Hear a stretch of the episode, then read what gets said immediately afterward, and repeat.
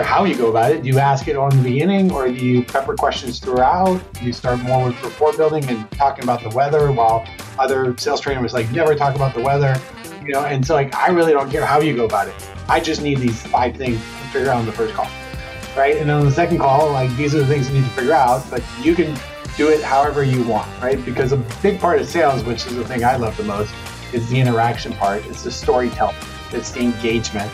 And now that we're doing it on video, it's not nearly the same. Because you don't walk out of a Zoom call and even though you think you've crushed it, you're like, oh my God, this was amazing. It's not the same as if you were in person. You go in to see a huge customer or a prospect and you're there to, you know, to present and you're going person and you have that connection and then you walk out, you're like, oh, you feel like a million bucks. That was so exciting. I don't get the same from the Zoom call.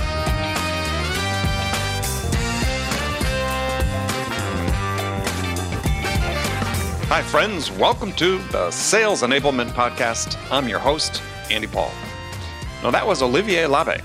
He's the president of metadata.io and this episode, I talk with Olivier about the challenges of growing sales teams at high growth companies, which is something that Olivier has successfully done multiple times, including at G2 Crowd.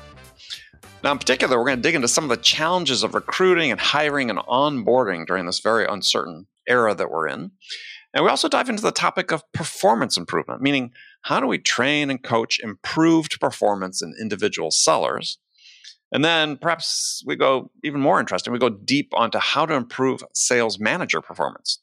You know, because research has shown that effective management and coaching has the biggest impact, positive impact on individual sales performance.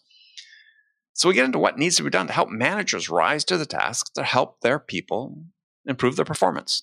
So stick around. This is another fun, fun conversation. Before we get to Olivier, I want to remind you to subscribe to this podcast wherever you listen to it. And if you subscribe, We'd certainly appreciate it if you could also give us your feedback about how we're doing in the form of a review. So thank you. All right, let's jump into it. Olivier, welcome to the show. Thanks for having me. Well, it's a pleasure to talk to you again. It's been a while. It has. So it has, yeah. So um, seems like we run into each other at events, and they're no longer events, so we don't run into each other. Um, where have you been sheltering in place? I've been sheltering in place uh, in my house in Lafayette, uh, which is in the East Bay in the in the Bay Area. Yeah, and you've got three young kids at home, so that has to have been crazy.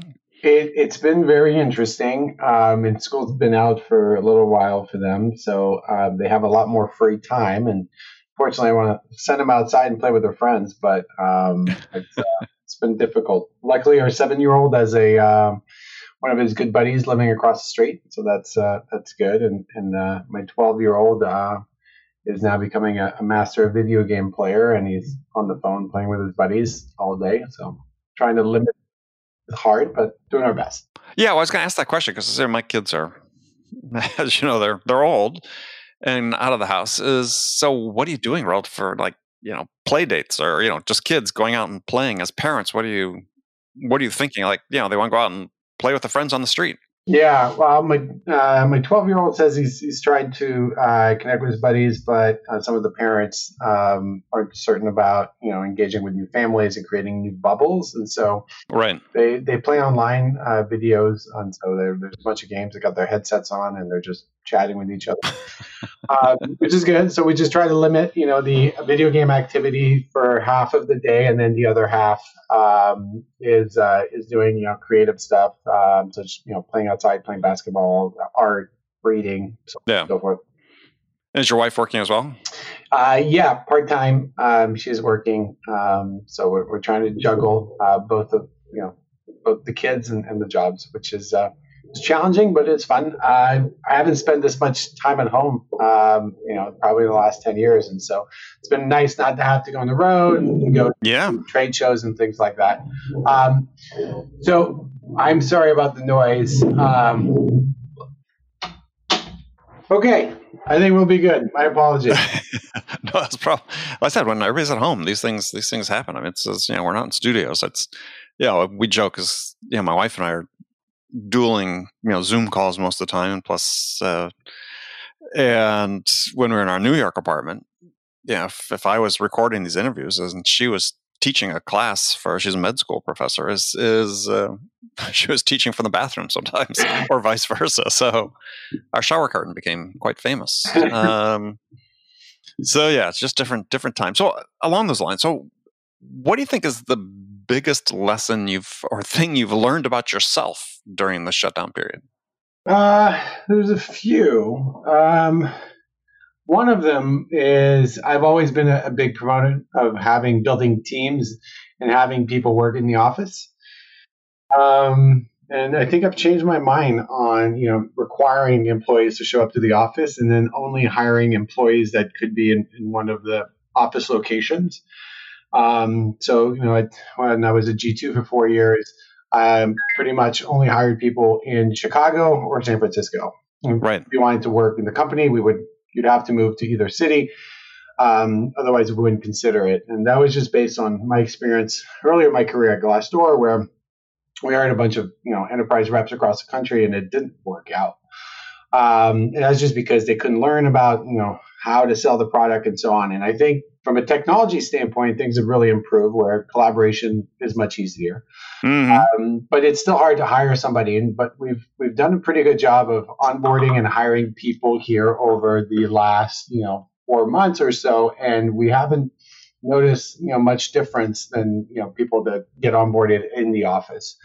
And so now I think that moving forward, and I mean we're still pretty small, uh, but you know of the thirty some of the people that we have in the company, I'd say that you know twenty of them are remote um, and I think that will probably remain that way. And so we'll have our headquarters in San Francisco, and we'll probably, you know, um, in the Bay Area, we'll probably have like 10 to 12 people.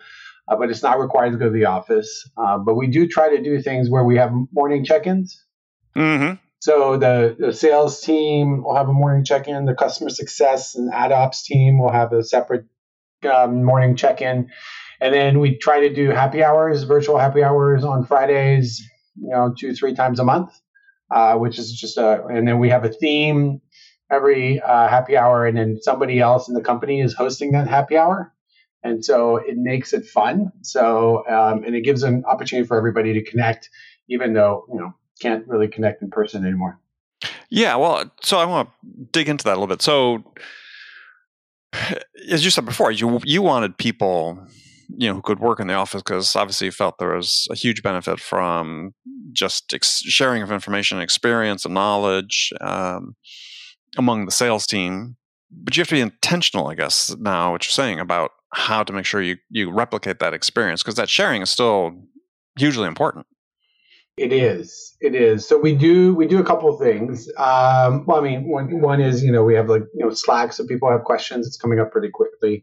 Um, we've also purchased an LMS system, so we're mm-hmm. you know we're about to you know we just closed the Series A, and so we're we're growing really rapidly right now, and you know we're probably double headcount. You know, right, or at least fifty percent increase in headcount in the next six to twelve months, and so what we're doing is really setting up the infrastructure with like a LMS, right, learning management system, and right. setting up all the processes and everything, so that even though people are not in the office, um, they still, you know, can show up, you know, to their desk at their home and say, "Here's my framework." Right, I'm going to spend X amount of time listening to pre-recorded sales calls.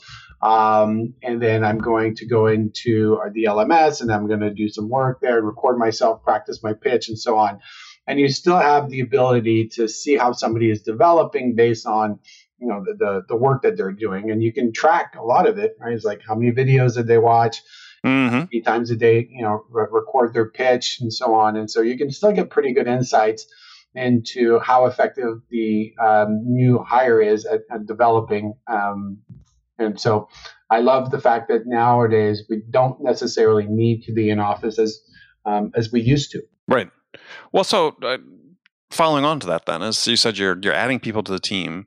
Is how does that affect how you're hiring?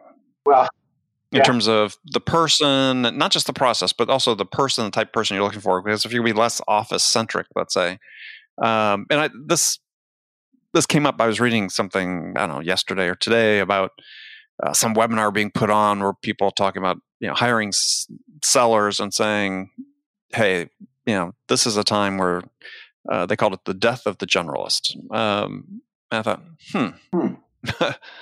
is that really the case? So we want to get into that, but uh, in general, just how's your hiring changing in terms of what you're looking for? Yeah, so um, I'm hiring a lot of people I've worked with in the past currently.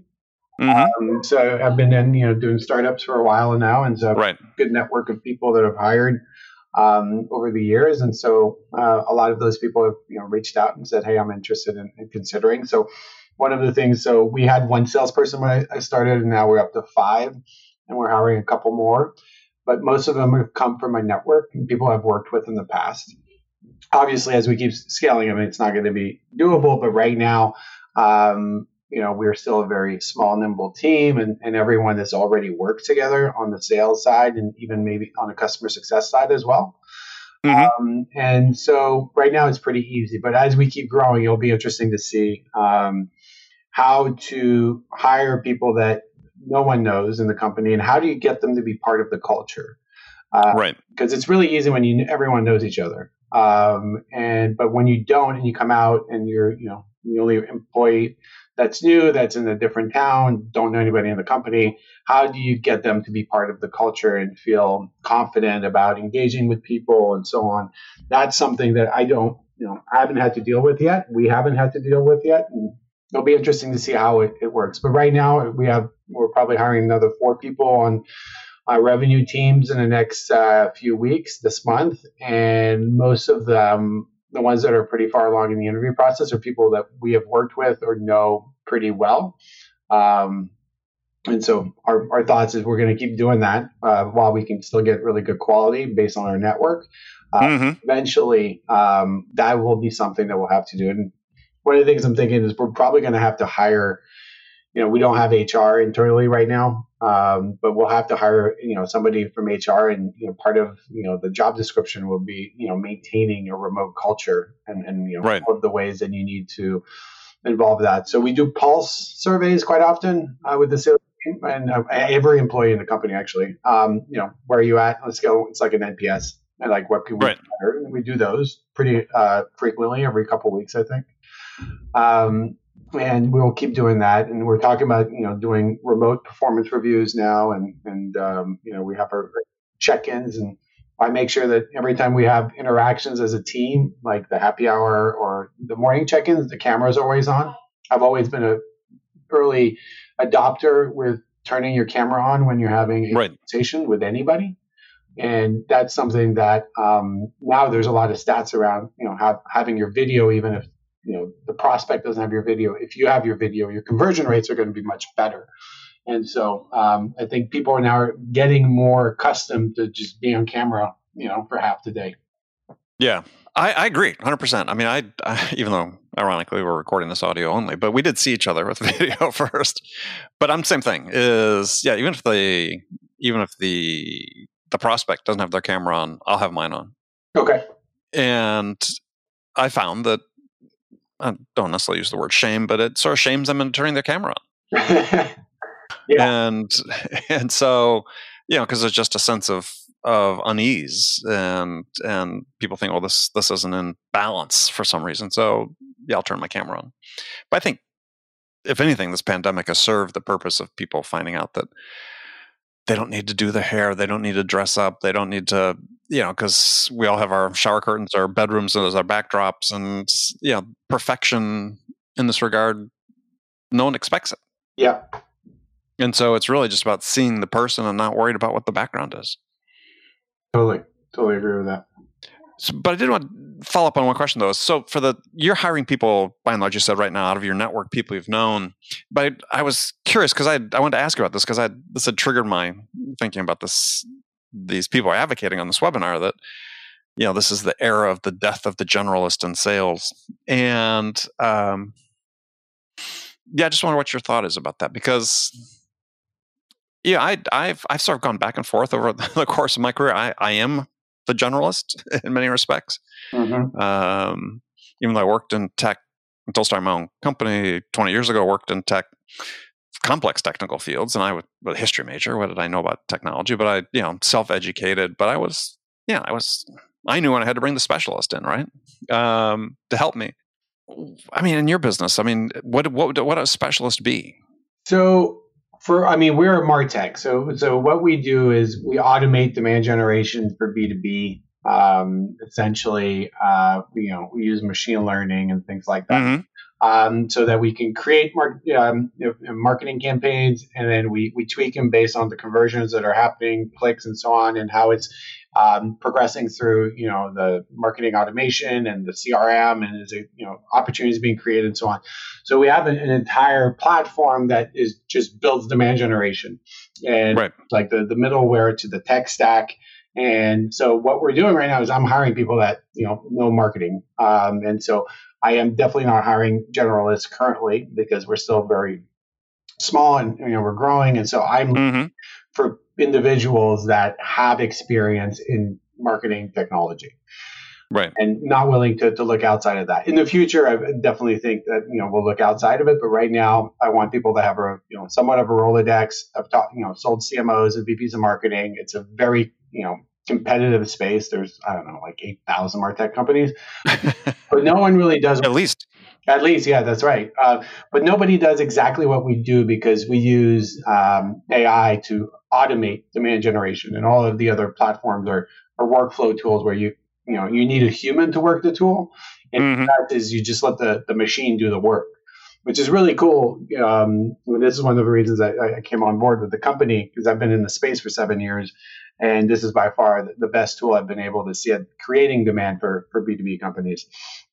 And so we are looking for people who have a background in it so they can explain it. Because um, if you don't understand, you know, uh, MQLs and SQLs and marketing funnels and double funnels and all of that, it's going to take a lot longer, specifically mm-hmm. remote, right? Uh, like we have to train you about what is, you know, marketing and so on. And so I'm looking for you know, exclusively right now people who have sold, you know, half million, million dollar deals historically to marketing um, leaders. And that's that's really what we're looking for. So I agree with the sentiment, like the generalists right now, not something that we're looking for. Yeah. Well, I mean, it's I, I go back and forth because I think they're I think it's sort of situation specific, but but yeah, I also think sometimes people don't think deeply enough about the fact that there are some people who are I consider sales specialists, right? Is yeah. is they're people who are students of the profession. They've they've you know taken the classes they've you know had deep experience they buttress and support you know support that with you know reading books and you know listening to video or watching videos listening to podcasts getting certified in certain things. And it's like well yeah these people they may be journalists in an industry perspective but they are sales specialists and what are we asking people to be? Yeah. Well it depends on the role right? Um, yeah but at the end of the day, we're we're asking people to have conversations uh, with right. customers and prospects and, and trying to solve their their, their problems. Everybody right. uh, issues and that trying to resolve, and our job is to try to make that as easy as possible. Yeah, and that's why I was, I was saying for sales specialists is you know if I know someone that's to your point is is I look at my strengths over the years when I was sort of fish out of water selling these complex technical products worth millions of dollars. Yeah, my strength was at the you know the beginning. You know it was it was the connecting with the prospect. It was building the trust. It was doing deep discovery. It was you know as we got more and more technical yeah i needed sales engineering people to help. But um yeah you still have to have people that can initiate those conversations. Yeah. Um so for us and another thing I, am talking about uh, specialization i'm actually now hiring marketers you know directors of marketing um, mm-hmm. in on doing pre-sales um, and so we, we have two sales roles available right now. Um, it's two roles that roll up to the sales org, but one of them, given that we sell to marketers, uh, right.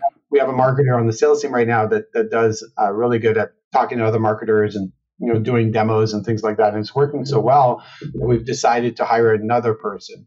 And so now Love we're it. having people who have been directors of marketing at companies established demand gen workflows and, um, and programs, and that will come on board, and then they will be essentially like a spokesman that creates thought leadership, but then also is there to do the demo uh, with the salesperson, so that a marketer mm-hmm. be talking to marketers so instead of you know feeling like your salesperson is selling you as a marketer, the marketer is just having conversation with you.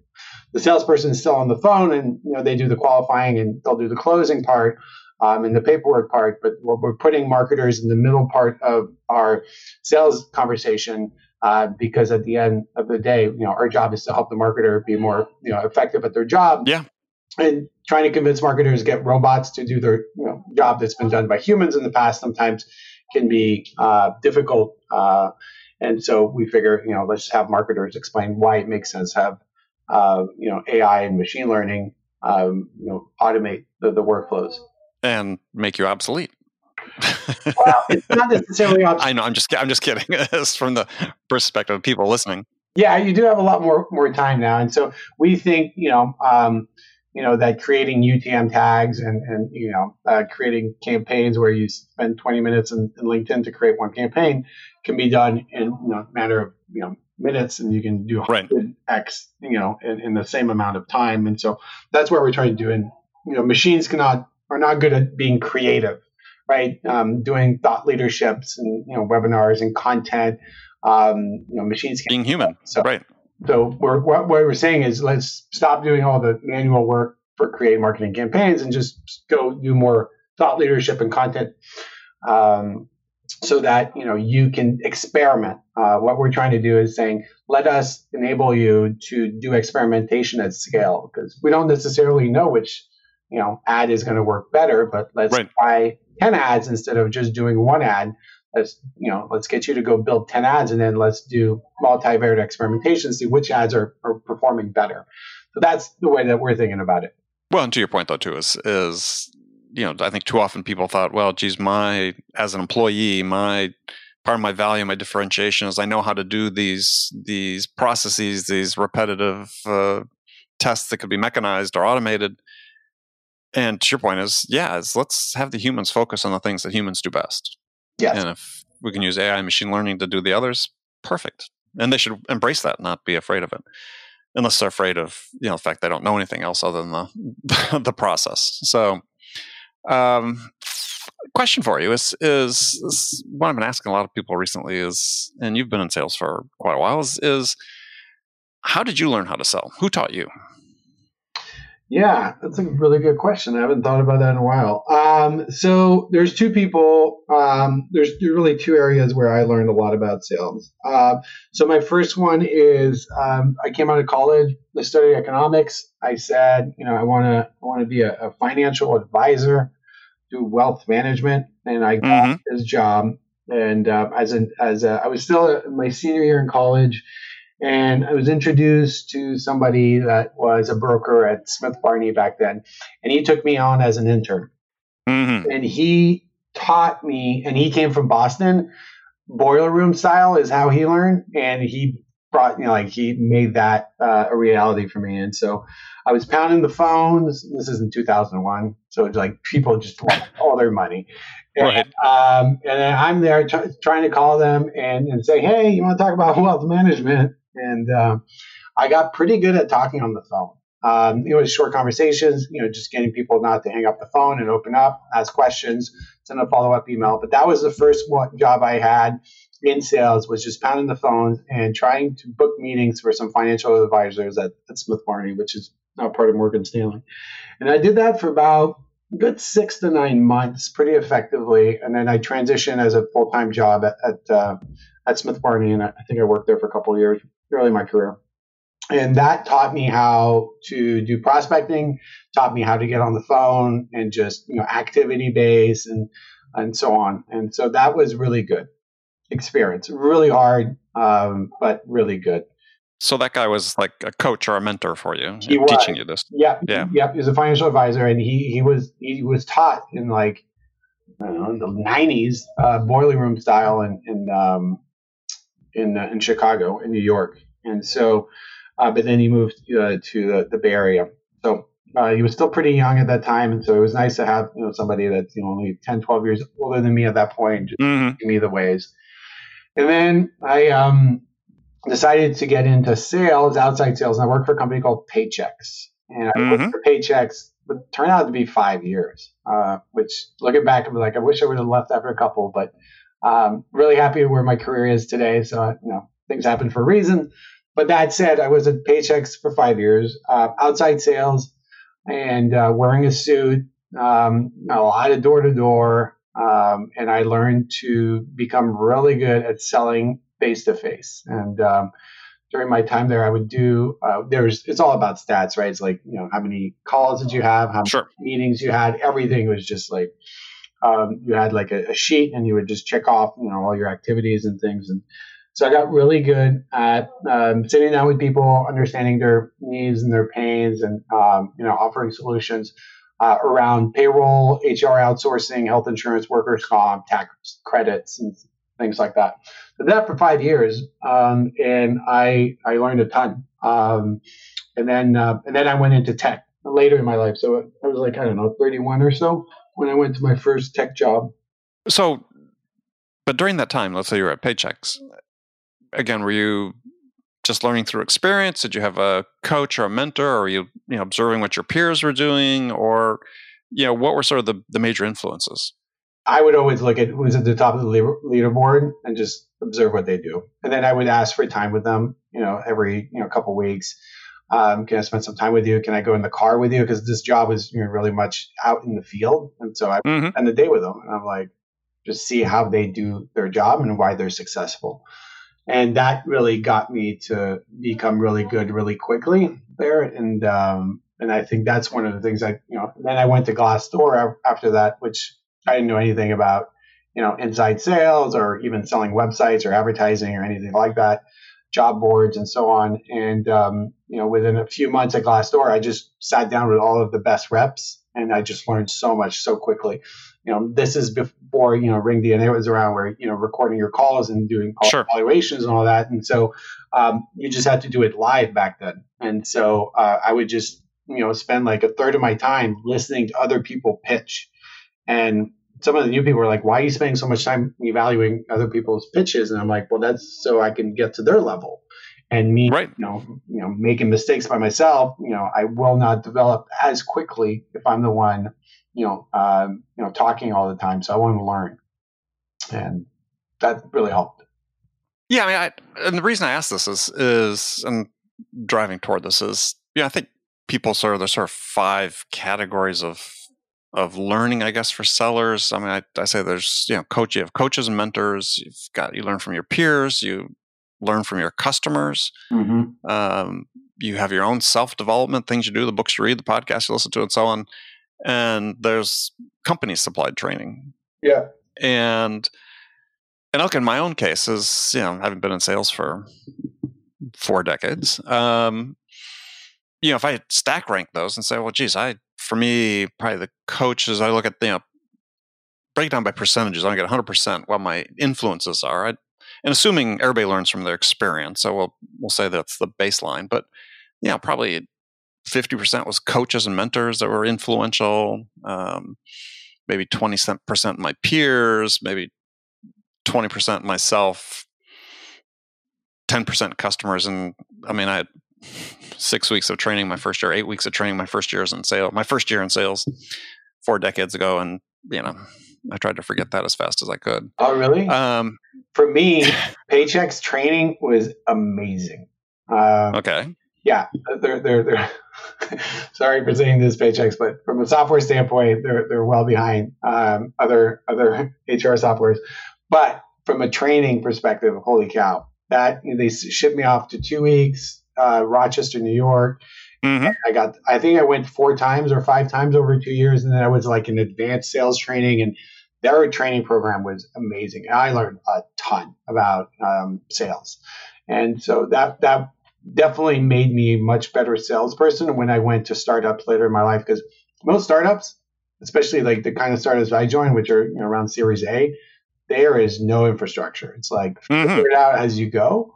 And a lot of people struggle with that. And had I not had the you know five years of Paychex, you know, having a really amazing uh, sales training organization, I don't know that I would have been that effective um, so quickly. Um, you know, my, right. my willpower and my work ethic is definitely there, but learning quickly um, and and wanting to learn from others, I think a big part of that was, um, you know, Paychex being able to uh, offer really quality training programs um, for their employees. So, if you had to stack rank yours and say, okay, coaching between coaches, peers, customers, training, and learning on your own, you know, to sort of add up to 100%, where would it look like for you? Hmm. I'm not sure, but I do think that uh, I had some good mentors along the years that I've learned from, um, and some were, were, were my peers that I still considered mentors. Um, and so I would say uh, peers and mentors at the top, followed by training too. Mm-hmm. Yeah. Yeah, That's interesting. One thing I try to do, you know, I've tried to do at the last several companies I've been at is, um, and this is the first time I've, I've implemented a, a, learning management system so early, is that you know at Glassdoor we I feel uh, I mean at G two we lost a couple years and that I didn't get the LMS in place early, and so me and, and my um, my um, counterpart Clay. Um, um, who, who, built out the sales org there, we were just had to repeat ourselves every training class because we didn't record everything. Um, and so this time around, we're like, we're just going to do everything, record everything, right? And then we can update the content, but at least everything is always going to be saved so that when we hire somebody, we don't just have to keep repeating ourselves every month. The content's already created. Yeah, we can refresh it, but I just want to make sure that as we scale, we don't have to keep saying the same thing over and over to different people and you know maximize our time, mm-hmm. which is something we didn't do effectively last time. So right now, you said you have five people in sales. Do they all report to you? I know they. So I moved out of sales as, as my day to day functions. Oh, that's right. Yeah. That's right. So um, currently, I oversee the, um, uh, several teams, uh, customer success, uh, which is the first time um, that mm-hmm. I'm overseeing customer success, and then we have ad operations as well, which is part of it. Um, we also have partnerships, which I'm overseeing, and then sales. And so Clay Bentley, um, who uh, he and I met at Glassdoor 10 years ago. He spent four years at, at G2, uh, and then he came on board here as well. And so he's taken over sales, and so that's his day to day functions. Um, I'm currently overseeing the customer success team. Um, so there's like eight people on that team. So that's the team mm-hmm. we're overseeing directly right now. And, um, and then you know, partnership is a team of one right now. So, um, uh, but those three teams are all up to me right now. Okay. Well, it, I meant to lead into a question about, in general, in terms of, of you know, we're talking about how sellers learn. Is you know, one thing that seems to be clear is that I believe is that really the biggest barrier. I think I, I think I'm, I spent a lot of time thinking about okay, how do we improve performance of individual sellers? And yeah, talk to tons of people about it on the show. I read a ton about it. Talk to experts about it, and it sort of coming down to this this thought that you know the biggest barrier to improving the performance of individual sellers are sales managers. Mm-hmm. That you know we focus a lot on enabling sellers, but we don't spend much time thinking about how do we enable sales managers. And and I've sort of come up with this idea that that you know, is it can sellers improve faster than the rate at which their sales manager improves?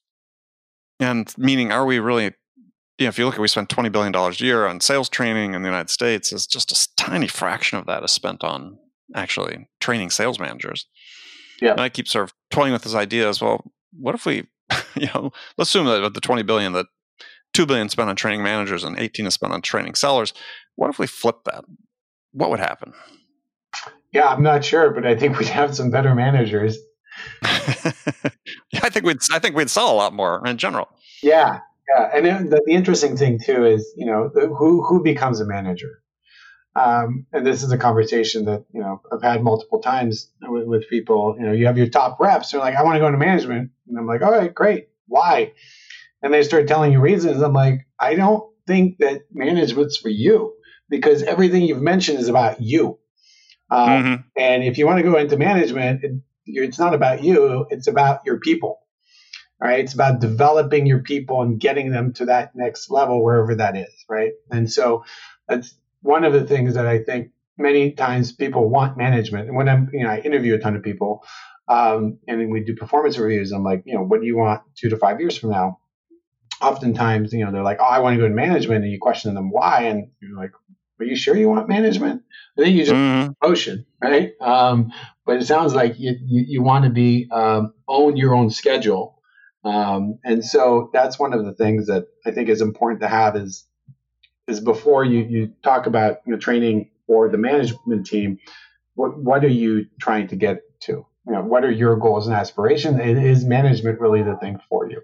And I don't think we do a good enough jobs, and I haven't seen it at companies that I've been at, where they do a good enough job finding out like where do you want to be and where should we put you for your future aspirations as, as an individual contributor in the company versus mm-hmm. going definitely going into management because I don't know about you, but oftentimes the best salespeople are not the best managers. Yeah, I think we've we've all experienced that. Um, and oftentimes there are great salespeople that are great managers as well. I mean, it's but it's your point is are their managers coaching them, helping them develop, understanding what they really want to achieve in order to make sure they take the right path. And I th- and I see one thing I'm seeing companies do more, which I I personally like, and I've done uh, even years ago, was rewarding individual contributors. Sometimes it's sometimes it's a title they want, mm-hmm. right? It's it's some some sign from the company in addition to the compensation that there's recognition for the contribution they're making. That's that's more substantive than just being a seller. I mean, I know people that have VP titles that are individual contributors. Yeah. But they are bringing in, you know, tons of revenue. They deal with, you know, the main strategic accounts or what have you. And I think companies aren't creative enough in that regard to say, yeah, we can we can do these other things that that have perceived value both to the person and the way they're perceived by others. That because I sometimes think people think that promotion is the only way to really have status. Yeah, well, I mean, I think it's part of it. I think pay is, is a is a big part of it as well. Um, but yeah, it's recognition or praise. Right? That's usually the reason people are in sales is they want one or or both. right? Praise or, recognition. Or yeah, or, I said, or both. Yeah. So, sort of last question for you is, is um, yeah, I was again reading something recently. I was talking about that that a lot of what we're doing in sales in terms of of training and and some of the tools and technologies they're putting out are really geared to sort of dumb down sales. Um, and I, I was struck by this phrase I read in an ebook put up by a, a uh, sales tech SaaS company, uh, sales tool that uh, said that you know the goal of their product was to reduce the reliance on the judgment of the seller. And you know, you and I talked about earlier about you know having humans do the things that humans do best. And I thought, wow, that's that's that's really a slap in the face of sellers. Is you know the whole goal of this enablement product is to reduce our reliance on the judgment of that that human who's the seller. Um, I always feel like the goal of training and enablement should just be the opposite. I mean, are we are we dumbing down sales too much? I mean, I, I don't agree with that sentiment, right? I mean, because if you're going to remove the and, and, and, limit the scope of what the salesperson can do or, or, or say, um, and not trust them, right? Right. Hire somebody, you have to enable them. Like, I trust you. I hired you because you're really good. Here's a job. You're interested in the job. Here's like the training we're going to give you, and then I want you to go out and do it yourself. And when you need help, come to us, and you know we'll, we'll talk about it, and we'll teach you on how to you know uh, handle these situations as they come up. But you have to yeah. trust the people and enable them because otherwise, you know, it's just a job um, and it's not your know career, and they, they won't go you know you know work really hard to be super successful for the company if they don't feel that the company trusts them. And so I think one of the most crucial thing about management is that one is you have to understand what your employees want, right? What are their goals, life goals, career goals, mm-hmm. so forth. And then two is tell them like, I trust you, right? Uh, and I'm here to help you. So, you know, they'll walk through, you know, they'll break down walls for you if they think that you always have their back and you trust them. And removing that, I just, I don't believe in it. Um, I don't think. Yeah, I, th- I feel like the goal of of enabling sellers is to enable them to better exercise their judgment. You know, to be able to ask better questions, have a deeper understanding of of the client and what they're trying to accomplish, and you know, being able to gather and synthesize you know what they're learning into a you know a proposal and an offer and a, a vision that that is compelling. And yeah, I, I just don't see any advantage in trying to remove that part of the equation away from sellers. Totally, totally agree. Um, you need you need trust, and um, I don't think I wouldn't want to work for somebody who you know doesn't trust me, wants to put guard, guardrails on on my day to day task and micromanage me. it's probably one of the you know most effective ways to you know demotivate me is to tell me like you have to do it this way, um, and you cannot you know go out of you know the, the, the you know limits the box that we've put you in. Um, that would be extremely demotivating. Uh, and, it, and but isn't that isn't that a lot of what happens though in SaaS?